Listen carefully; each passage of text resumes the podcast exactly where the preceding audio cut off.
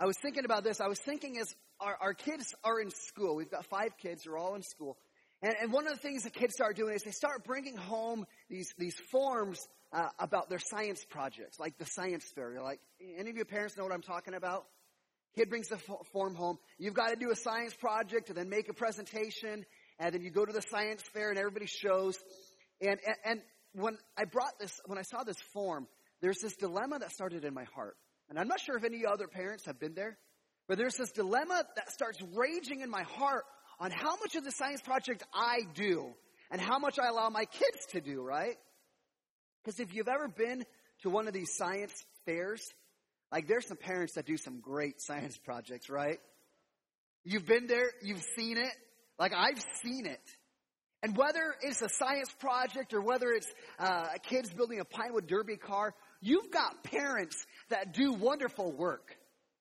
Almost as a way of trying to say, hey, look, I've accomplished something. Look how good I am as a parent because I can do a science project for my kid to make my kid look really good.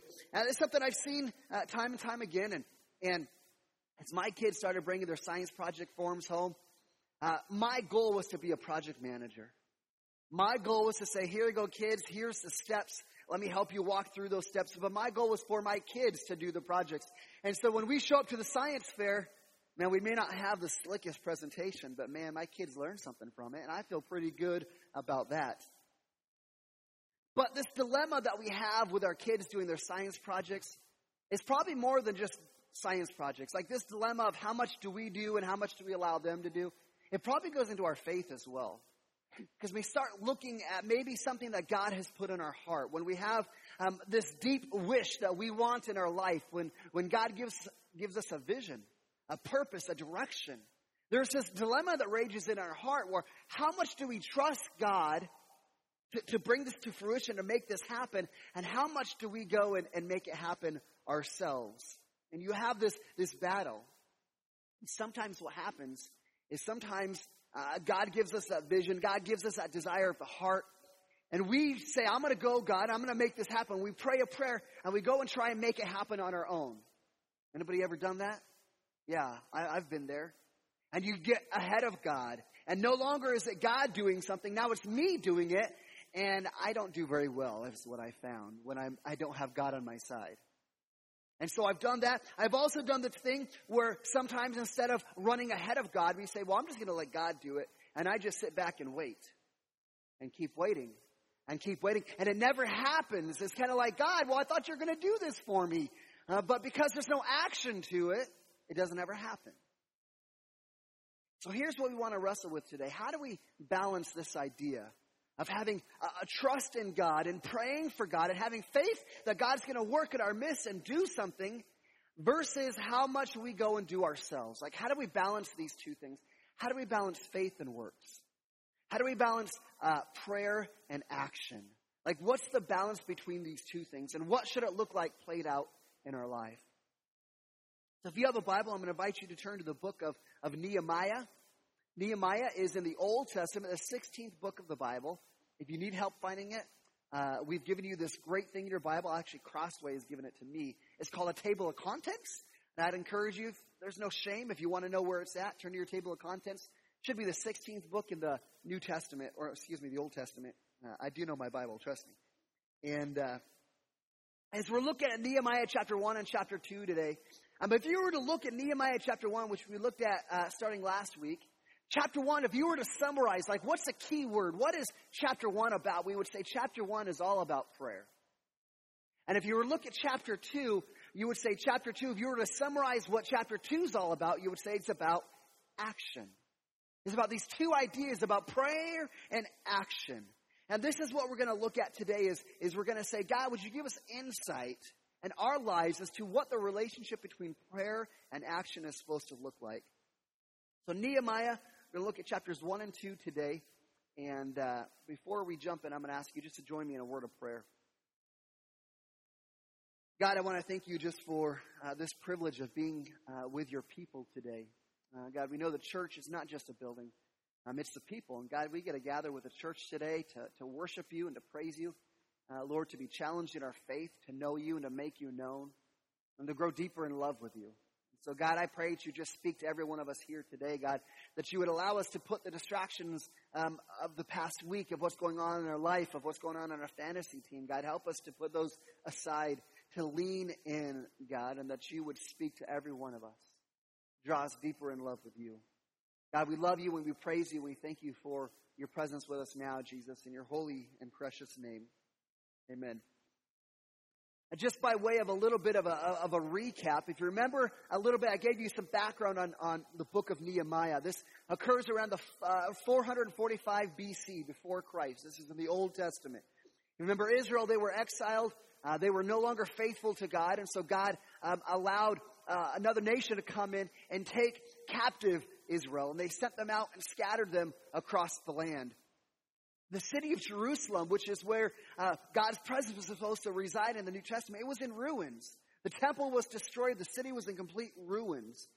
And uh, we know that Ezra, uh, just before the book of Nehemiah, Ezra leads a group of people into the city, and they begin to rebuild the temple, and that's a celebration. Uh, but as they try to rebuild the walls, there's continued opposition. And so the walls of the city are torn down. The gates are no longer there. And so there's no protection for the city. This is uh, thinking about days long before us. Uh, your wall around a city was the protection. That's how you uh, could protect the city and, and, ensure its safety. And so the, the, the city is in ruin. Uh, the city is in danger. And the people are discouraged. The people are in shame because here they are supposed to be the people of God, God's chosen people, and they're in this horrible situation that really doesn't look good on God. So Nehemiah, Nehemiah is 800 miles away in the capital city of Persia. And he, he asks his brother, his brother comes to town and he says, give me a report, tell me what's happening in Jerusalem. And his brother says, man, it's horrible. And the people are discouraged. They're in shame. They're embarrassed. The walls are torn down. There's no protection for the city. And remember what happened? Nehemiah was broken. Nehemiah drops down to his knees and begins weeping to God. We said this is really unique because this shows something. Most of us, our human nature is to be highly uh, uh, selfish, where we become self consumed, where we live our life as if life was all about me. And so when we go through our, our family, when you go through our work, when you go whatever it is, we want life to revolve around us. And so because of that, like we, we focus right here. We don't really focus on what's happening around us. And here's Nehemiah in a great position. I mean, he's cupbearer to the king. He's got influence. He's got wealth. And here he is. He hears about these people 800 miles away. People he's never met. And his heart breaks because these are the people of God. These are the people of God. This is a city of God. And he, and he, and he drops down to his knees. And God gave him a vision at that point. God gave him a vision of here's, this is what is happening right now. This is what it is. But Nehemiah, this is what it could be. This is what it should be. And God gave Nehemiah a vision. And so, chapter 1, verse 4, it says, And as soon as Nehemiah heard these words, he sat down and he wept and he mourned for days and continued fasting and praying before the God of heaven. And when we're looking at this idea of prayer and action, we're going to spend a little bit of time. What does it look like for us to be about prayer? And here, Nehemiah, he's broken over what's happening for the people of God. Is that what it looks like in our life?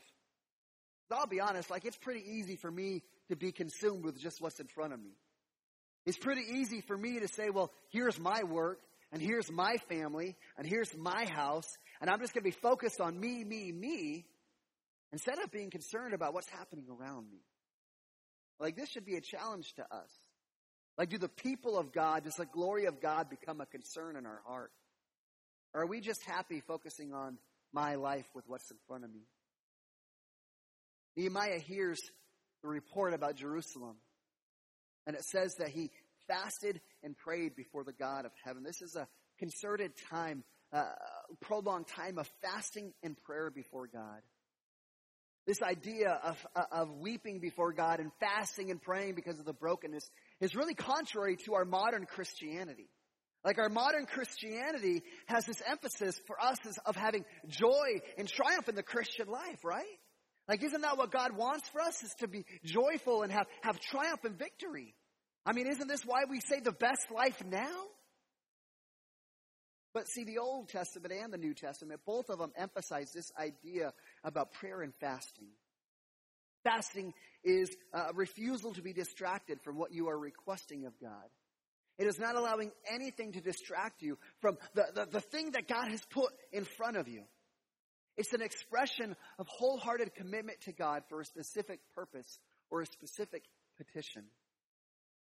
In fact, you see, I said this, you see prayer and fasting all throughout the New Testament and the Old Testament. In Mark chapter 9, uh, Jesus sends the disciples out and says, I give you authority. And the disciples are there and they're trying to, to cast a demon out of a man and they couldn't do it. And Jesus comes and says, I got this. Cast a demon out. And the disciples are like, man, Jesus, like how come we couldn't do that? And Jesus' response was, this kind of demon can only be cast out through prayer and fasting. Idea about fasting. Matthew chapter 4, Jesus started his ministry with a prolonged time of prayer and fasting, of, of humility before God, of God, I'm going to focus only on you. 40 days he went through that. See, when we are facing an impossible task, we have to recognize that we're powerless. I mean, Nehemiah understood that. When God gave him the vision, Nehemiah, you're going to go to Jerusalem and lead the people to rebuild the walls. He recognized this is an impossible task.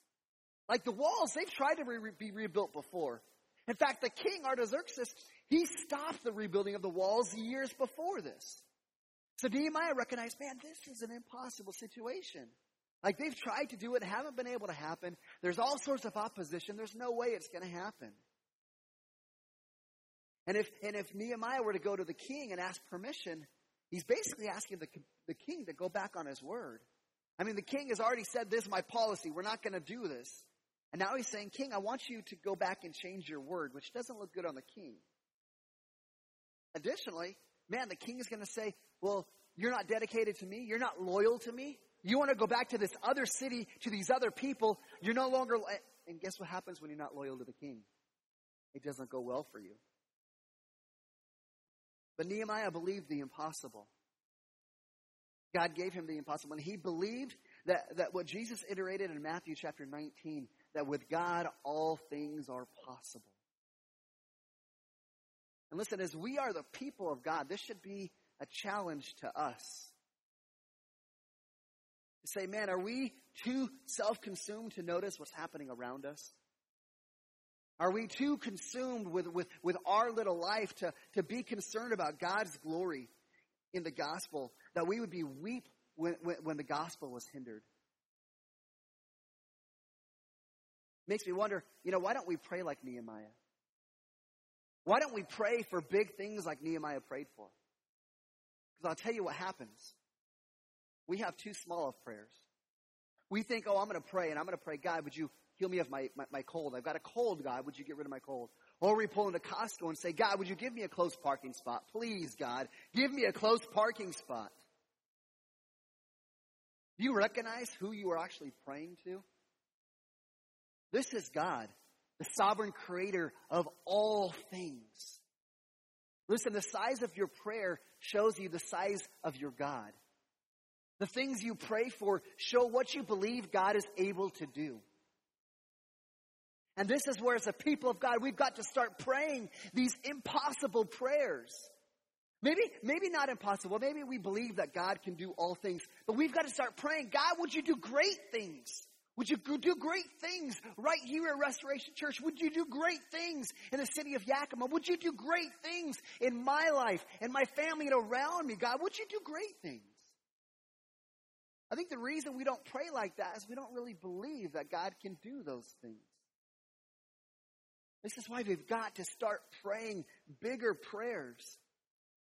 In fact, look at Nehemiah. Let's, let's make a commitment to, to fast and to pray. Like, if we want to see God overthrow the works of Satan, if we want to see revival in our church, revival in our city, if we want to see God change a direction of a life, then it's going to require that we have a wholehearted commitment to God. A refusal to be distracted and an understanding that takes total reliance upon God. That's what it means when we pray and fast. We've got to start praying bigger. Nehemiah concludes his prayer in chapter 1 and verse 11. He says, O Lord, let your ear be attentive to the prayer of your servant and to the prayer of your servants who delight to fear your name, and give success to your servant today, and grant him mercy in sight of this man. Nehemiah understands, hey, the only way this is going to happen is if the king gives me permission. Because I'm kind of bound to the king. I'm kind of a servant of the king. I can't just quit one day and decide I no, no longer want to do this. But I love what he prays because we have this tendency where we want to pray for miracles. We want to pray and say, God, God, I have this problem in my life. There's a problem in our city. There's a problem in our church. God, would you do this? And we pray for a miracle. And I absolutely believe that God does miracles. And I hope you believe that too. But I would say more often we should be praying for an opportunity rather than a miracle. Because you see what Nehemiah prays for? He doesn't pray and say, God, go rebuild the walls. He says, God, give me success before the king. Grant me favor. Give me an opportunity. He's not praying for a miracle, he's praying for an opportunity. In fact, I heard this story about a man, and uh, man was, was, was in his city, and a, flood, a giant flood came. And the waters are coming, and he prays and says, God, God, would you save me? He waits on the front porch. Neighbor comes by in his canoe and says, Hey, man, jump in. I'll take you to safety. And the guy's like, Nope. I prayed to God to save me, and God's going to save me. The water keeps rising, goes into his living room. Please come in a motorboat. Hey, man, come on, we'll, we'll take you to safety. He's like, Nope, God's going to save me. The waters keep rising. Now the guy's on his roof. He's on his roof. And, and, and in comes one of these rescue helicopters and they drop down one of those really cool, uh, like like rope ladders. Wouldn't that be fun to? I've never. That'd be awesome. You know what you see in the movies. Drops down this rope ladder and says, "Hey man, jump on the rope ladder, rope ladder, and we'll take you to safety." He goes, "No man, I, I trust in God to save me." Well, guess what happens? The guy drowns. Goes to the gates of heaven. He's like, God, where were you? I prayed that you would save me. And God says, Man, I sent you a canoe. I sent you a motorboat. I sent you a helicopter. What do you want? But isn't sometimes we pray like that? Instead of praying for an opportunity, we pray for a miracle. So when God puts the opportunity in front of our face, oh no, I don't want to do that, God. And this is where we've got to understand the relationship between praying and doing. Think about your life and my life. Like we've got a vision for our kids. We want to see our kids grow up and become men and women after God's own heart. We want our kids to, to, to be faithful to Him. Instead of just praying that they would do that, why don't we pray for an opportunity to build character in the lives of our children? Why don't we pray for an opportunity to show them what it looks like to be committed to God? Understand that we have a role, we have a part in God accomplishing that prayer.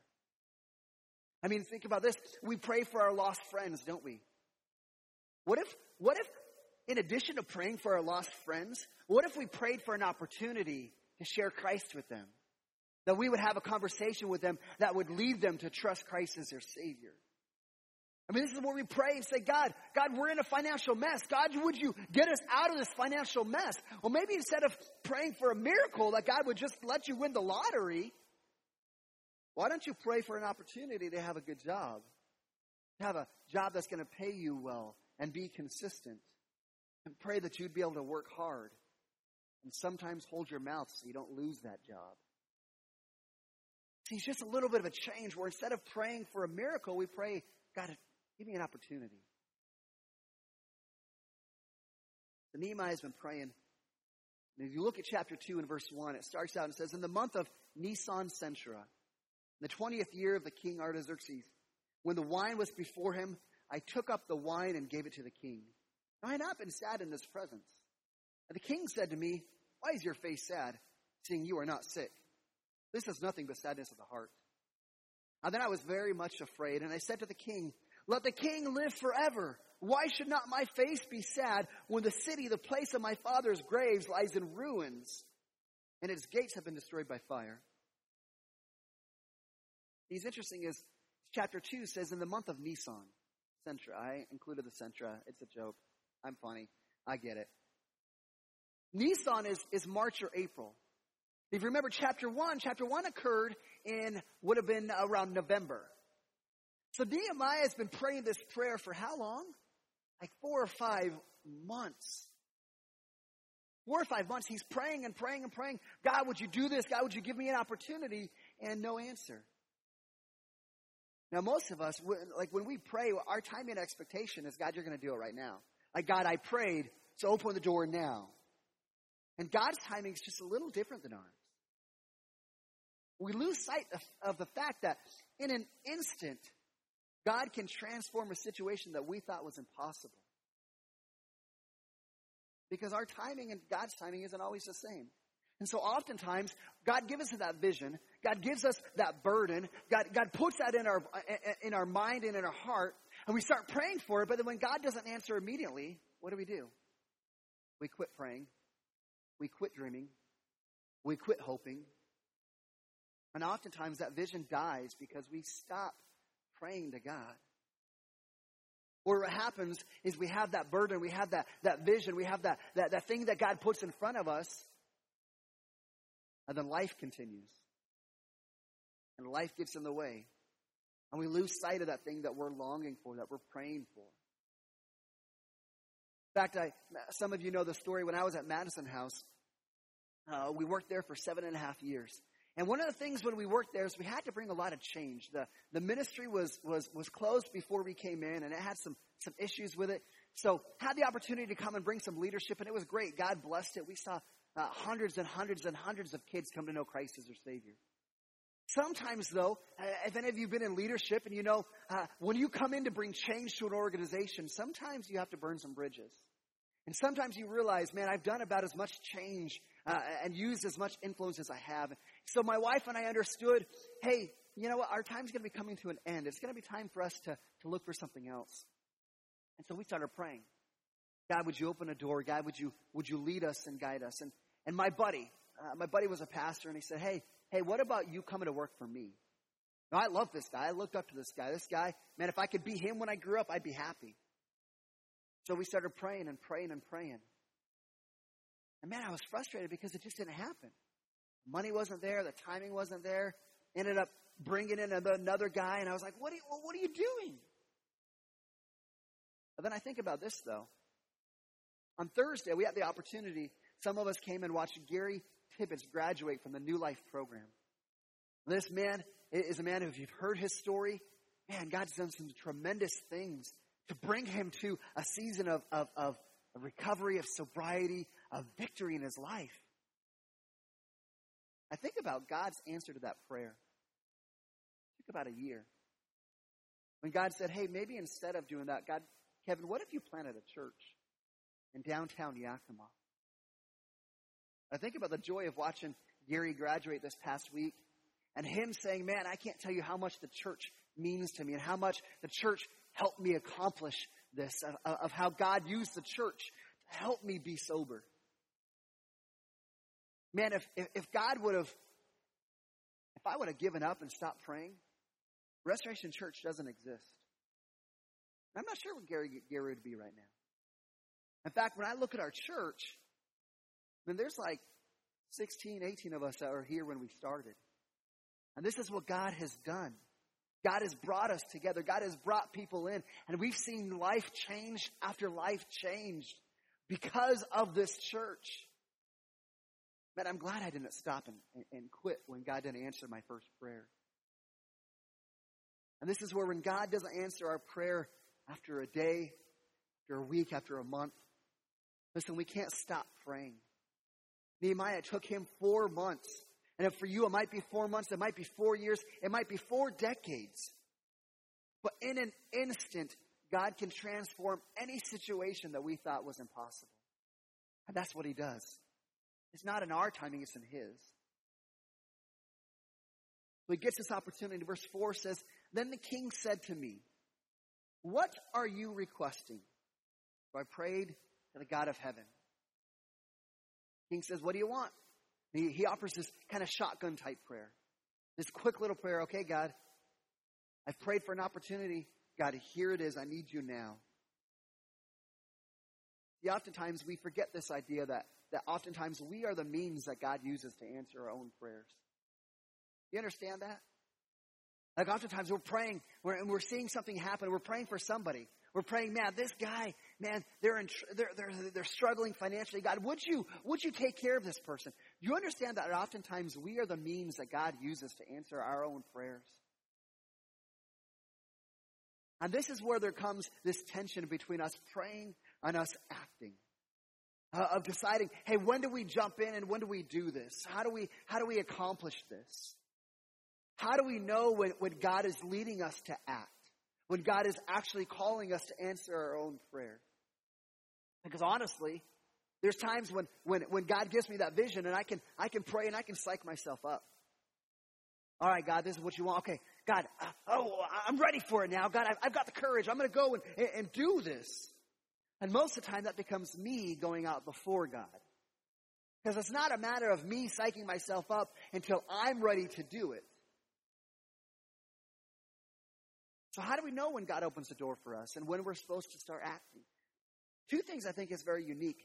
And if you look at the way that Nehemiah responded, verse 2 says Nehemiah was, was very much afraid. Verse 4 says, So I prayed. He was afraid. I don't know if he felt like he had the courage, if he was ready for it. Said he had to pray. He understood the only way this is accomplished is if God does something here. And this is what we need to understand is that when, when God opens the door for us, and we need, how do we know when God opens the door? Number one, it's not all about us. It's not about us having all the courage and all the, the strength. It's about us recognizing we are dependent upon God. And, and when that door opens, it's not because of me. It's because, I mean, look at Nehemiah. He says, I'm afraid. Well, no, you've been praying about this for four months. You shouldn't be afraid. No, absolutely. When we understand, when we're praying for big things, it shouldn't be, hey, I'm ready for this now, God. I, I'm ready to open the door. Now, when God opens the door, there's still this dependence on Him about, God, I need you. God, I need you. Like, I need you to do this. I understand the door's open and I'm going to walk through it, but God, I'm still dependent on you, not dependent on my courage and my strength and my whatever it happens to be. And that's the time when it's time for us to act. When God opens the door, we can recognize it's still dependent on God. And that's the time that God uses us to begin to answer those prayers. It says in verse 5, it says, So I said to the king, If it pleases the king, and if your servant has found favor in your sight, that you send me to Judah, to the city of my father's graves, that I may rebuild it. And the king said to me, the queen sitting beside him, How long will you be gone, and when will you return? So it pleased the king to send me when I had given him a time. And I said to the king, If it pleases the king, let letters be given to the governors of the province beyond the river, that they may pass through until I come to Judah. And a letter to Asaph, the keeper of the king's forest, that he may give me timber to make beams for the gates of the fortress of the temple, for the wall of the city, and for that house I shall occupy. And the king granted me what I asked for, for the good hand of my God was upon me. See, Nehemiah we saw him praying for four months. Praying, praying, praying, fasting. God, God, God, give me an opportunity. Open a door, God. And when the door opens, you see Nehemiah. See how prepared he is? See how he's planned ahead? He's got, he's got a plan. He's got some wisdom towards him. The king says, okay, what do you need? And he's like, here's what I need. Boom, boom, boom, boom. See, in that time of waiting, waiting time is not wasted time. You understand that? Like in that time where we're waiting for God to answer the prayer, it's not just a time for us to sit back idly. There's still a component where we have to uh, uh, plan and we have to have wise strategy. Because praying and trusting God doesn't negate having wisdom and having a plan. Sometimes we, we have this tendency to over spiritualize the work of God. Where we just say, man, I've, I've prayed, uh, but that's all I'm going to do. I mean, imagine this. I, I, had a crazy week this week. We're building a house and we've got all these deadlines we're trying to meet. And so uh, it was one of these things where I just had a lot going on my plate this week. And I got to the end of the week and I'm like, man, I still got a bunch of sermon I've got to do some prep work on. There's a tendency to say, man, I should just pray and just trust that God will give me words to say. I don't have to, I don't have to prep. I don't have to study it. But I understand that for God to use that, there is some planning that has to happen. There's some preparation that goes into it. And do you understand that about the things that, that you're praying about? You want God to do these things. Are you preparing for that? You want God to give you a spouse. Are you preparing to be a good spouse? Are you preparing your life to where you could take care of a spouse? You want God to, to enlarge your influence. Are you preparing yourself with character? Integrity. See, there's this idea, we've got to understand that waiting time is not wasted time. Because for God to accomplish the things, it requires preparation, requires planning, it requires us to, to seek wisdom. There's a principle that Andy Stanley talks about, and I think Nehemiah understood this. That opportunity apart from preparation equals a missed opportunity. God gave him an opportunity. And Nehemiah, he was prepared. He had a plan. Step one was to convince the king, hey, let me go. Step two, convince the king, hey, I need some financial support. I need some money to go and rebuild these walls. Step three was, uh, hey, king, I need, I need letters to give me safe passage so that way nobody stops me along the way between 800 miles. Step four, hey king, I, I, I, need to get a deal worked out with Asaph so I have lumber to rebuild the, the walls and to rebuild the gates and to build my house. Step four, I need to go to Jerusalem. I need to inspect the walls and see how much damage and see what it really looks like and figure out what needs to be done. Step, step, what step are we on? Step six, I need to get people on board to, to begin to rebuild the walls. Step seven, we got to get started. See, Nehemiah, during this time of waiting, He's put a plan together. He's sought wisdom. He's got all these steps in place. And you see that as the king says, What is it you need? He says, Boom, boom, boom, boom, boom. I'm ready. I've got an answer. I've got a plan. Verse 9 and 10 says that he, he jets, jets off to Jerusalem with the letters. Verse 10, we're introduced to the key antagonists throughout the book Sanballat and Tobiah. He said, What are you doing? Continues on. Verse 10 or verse 11 says, So I went to Jerusalem and I was there three days. And then I arose in the night, me and a few men with me, and I told nobody what God had put into my heart to do for Jerusalem. There's a little bit of secrecy in what he's doing. He comes to Jerusalem. He's going to go to step six, step five, inspect the wall. Step five. He's going to step five, inspect the wall, see how much damage is there, what needs to happen. he doesn't blast. He understands there's people there that will op- uh, oppose him. He doesn't blast everybody and say, hey, look, i am your Savior. I'm coming to fix everything. He takes some time. He wants to go investigate. He wants to accomplish his plan. Verse 13, so I went out by night to the valley gate at the dragon spring and to the dung gate. That's exactly what it sounds like. And I inspected the walls of Jerusalem that were broken down and its gates had been destroyed by fire. But I went to the fountain gate and to the king's pool, but there was no room for the animal that was underneath, uh, under, under me to pass. Then I went up uh, by night by the valley and inspected the wall, and I turned back and entered by the valley gate, and I so returned. And the officials did not know where I had gone or what I was doing, as I had not yet told the Jews and the priests and the nobles and the officials and the rest who were to do the work. See, I love this picture because here's Nehemiah coming and he's honestly inspecting the walls. He's honest about what he sees. Man, this stuff is in ruins. This is in shambles. This looks like trash. Listen, this kind of honesty of being able to, to assess where we are, isn't that necessary in the church? Isn't that necessary in our lives? Like, we are never going to become stronger. You are never going to become a better person unless you recognize the areas that you are weak. You understand how that works? If we can't be honest with where we are, then we can't become better in the future. And I get it. We have this tendency uh, always to assume the best about ourselves, where we want to think the, in the most positive, positive terms about ourselves. Where I'm not really that bad of a person. I'm a pretty good person, really. I mean, I can't compare myself to somebody else, like like Jacob Heed. Like, oh man, uh, compare myself to him. Woo-wee. The moment that we become more concerned about preserving our reputation, about preserving other people's opinion about us, preserving our legacy. Man, that's when we've made it about us and no longer about the glory of Jesus. Nehemiah understood I can't rebuild these walls unless I'm honest with what I'm working with. Takes an honest view. And then he goes to the people in verse 17, and then I said to them, You see the trouble that we are in. How Jerusalem lies in ruins with its gates burned. Come, let us build the wall of Jerusalem that we may no longer suffer derision. And I told them of the hand uh, of my God that had been upon me for good, and also the words of the king had spoken to me. And they said, Let us rise up and build. So they strengthened their hands for the good work. Nehemiah goes to the people and says, Here's the problem the walls are torn down. And I notice, I don't know if you notice this, but verse 17, I want you to see this.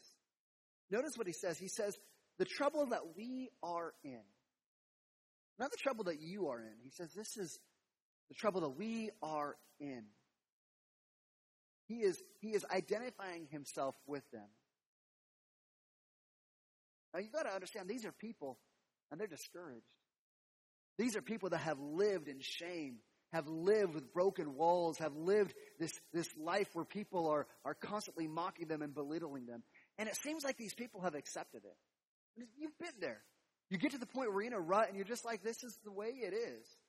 This is where these people are. They're discouraged. They don't have hope. They're not dreaming about a better life. And here comes Nehemiah. He comes in and, and, and he identifies with them, says, Listen, this is the trouble that we are in. He jolts them, uh, he jolts their faith and, and points them to a God who can do all things, a God where all things are possible. He imparts faith on them. He gives them a vision of a better future and the response from the people is they're encouraged and they say, man, let us rebuild. See, one of the things I think when you look at characters in the Bible, especially Nehemiah, we can look at Nehemiah and think, man, he's like Michael Jordan.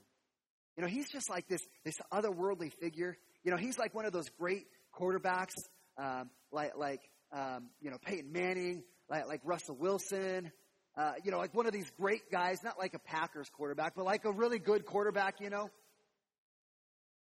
And we think, well, that, well, well, well, his life is so much different than mine because, because, you know, he might be a Russell Wilson, but I'm like a Josh McCown. Like I'm just down here floundering and I, you know. But I want you to understand Nehemiah isn't this otherworldly character. He's not this great person. Nehemiah was an everyday, regular Josh McCown, just like you and I. In fact, he was a servant to the king. He was a slave to the king. And so it's easy for us to look at these stories and say, well, that's Nehemiah.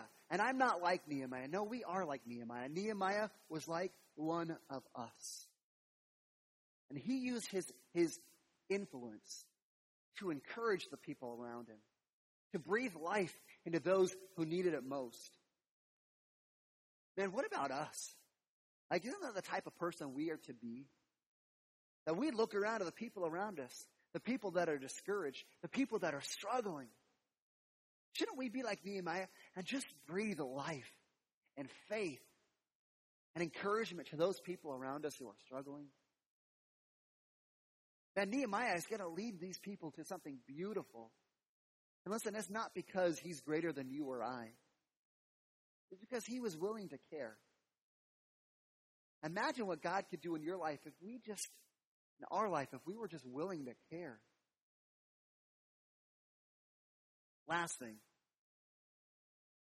verse 19. It says, But when Sanballat the Horonite and Tobiah the Ammonite, the servant, and Geshem the Arab heard of it, these are the antagonists. They jeered at us and despised us and said, What is the thing that you are doing? Are you rebelling against the king? Do you have the king's permission to be here? What's the easiest thing for Nehemiah to respond with? Say, hey, I got the letter from the king right here that says I'm allowed to be here. I've got the letter that gives us permission. But that's not what Nehemiah does. Verse 20 says, Then I replied to them, The God of heaven will make us prosper, and we, his servants, will arise and build. But you have no right or claim in Jerusalem. See, this is what happens when, when, when we have prayer and action. That when we understand that God is the one that opens the doors, and that we're stepping in and following God, that our confidence doesn't come from a king. Our confidence doesn't come from our circumstances. Our confidence comes from God Himself. That we trust Him. Hey, God is the one who's led me here. God is the one who's opening doors. God is the one who is moving. And that's where peace comes from in the midst of difficulty. That's where confidence comes from in a impossible situation. Not because of the king, but from God himself. In terms of this thing, this question we're wrestling with today, what is the relationship between prayer and action? Nehemiah teaches us a very simple principle. That if we are going to accomplish great things, that we need to be like Nehemiah. We must be a people who pray and act in that order. You understand how that works? We pray and we act, but it's got to be in that order. It's got to be seeking God's face first. It's got to be God giving us an opportunity. And the door opens, we've got to be ready and prepared for God to use us.